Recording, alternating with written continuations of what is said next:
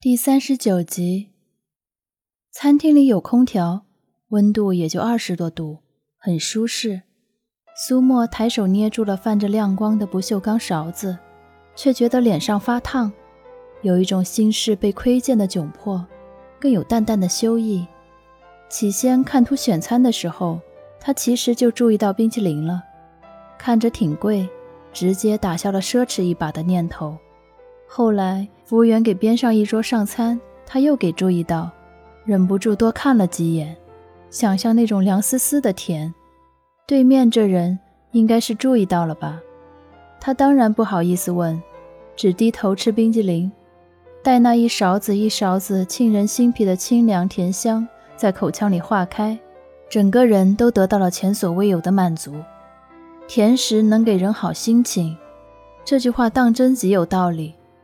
他吃得挺慢，对面楚河垂眸看着他，也感觉到时间都慢了起来。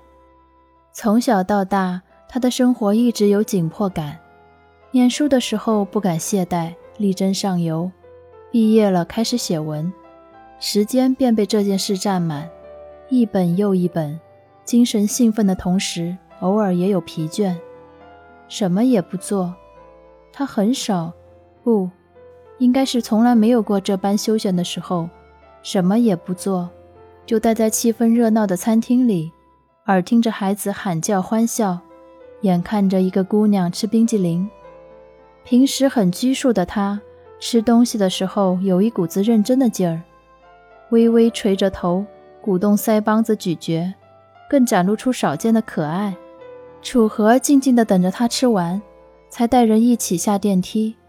临近八点，黑色的奥迪 Q 五驶入小区。楚河开得很慢，左侧车窗降下去一半，寻找停车位。天色已经暗了，小区内的路灯亮起，笼出一片温馨的夜色。他放在仪表台横档里的手机突然响了起来，来电显示“妈”。瞥见屏幕上的来电提示，楚河思量两秒，没接通。也没挂断，而是按了手机一侧的按键，让他自己在那想着。毕竟两人在中午刚闹了不愉快，他接了电话，免不了又被唠叨一通。而这些事情，他不太想要边上这姑娘知道。于是苏沫眼见他好像挂断了两个电话，他没看见来电提示，本能的觉得这个打电话的人应该就是今天让楚河不太愉快的那个人。便也不吭声，减少存在感。楚河停好车，扭头便瞧见他低头在那弄安全带，也不知道是不是按下去的力度太小，半天那安全带也没弹出来。楚河便抬手过去帮他按了一下，安全带弹回去。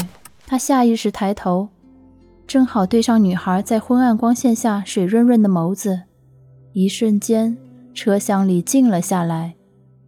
两个人距离极近，近到能感觉到彼此温热的呼吸，近到能看见彼此眼眸里的克制情绪，空气都似乎变得浓稠起来。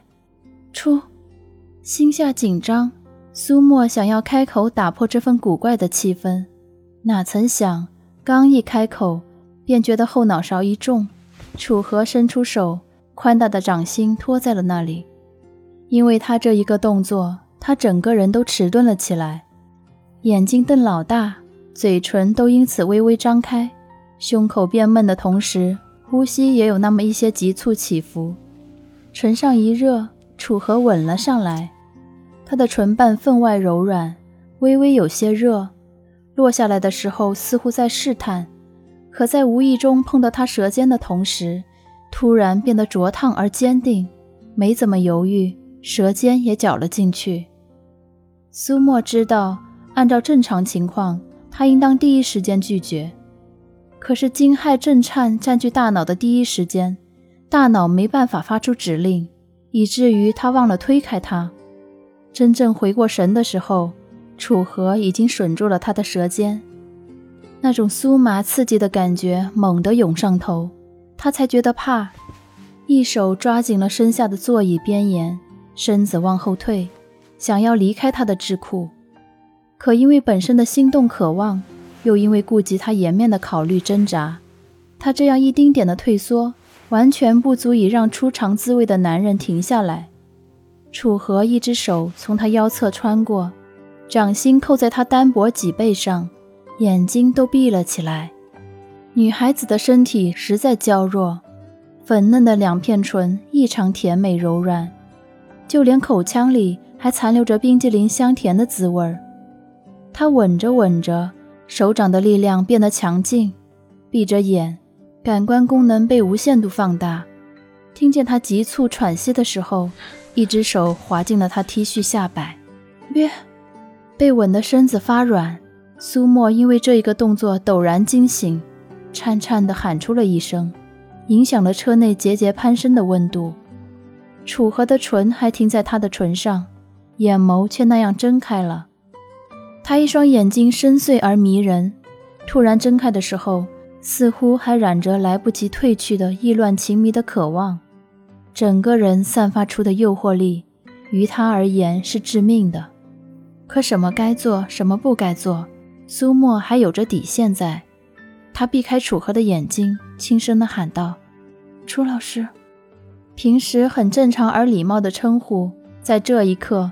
无端端的有了暧昧和色情的意味。楚河一只手帮他拉好 T 恤下摆，薄唇离开。就在苏沫长松一口气的时候，唇上轻柔的触感被另一道力量给替代。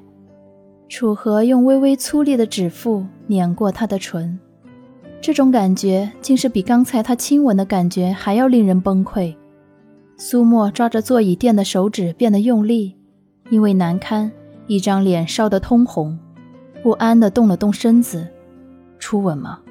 许久，楚河声音低低地问道。苏沫茫然地看着他，想点头，又觉得如此这般任由他摆弄，实在太过羞耻。好半晌，竟是没能出话，而是偏头看向了一边去。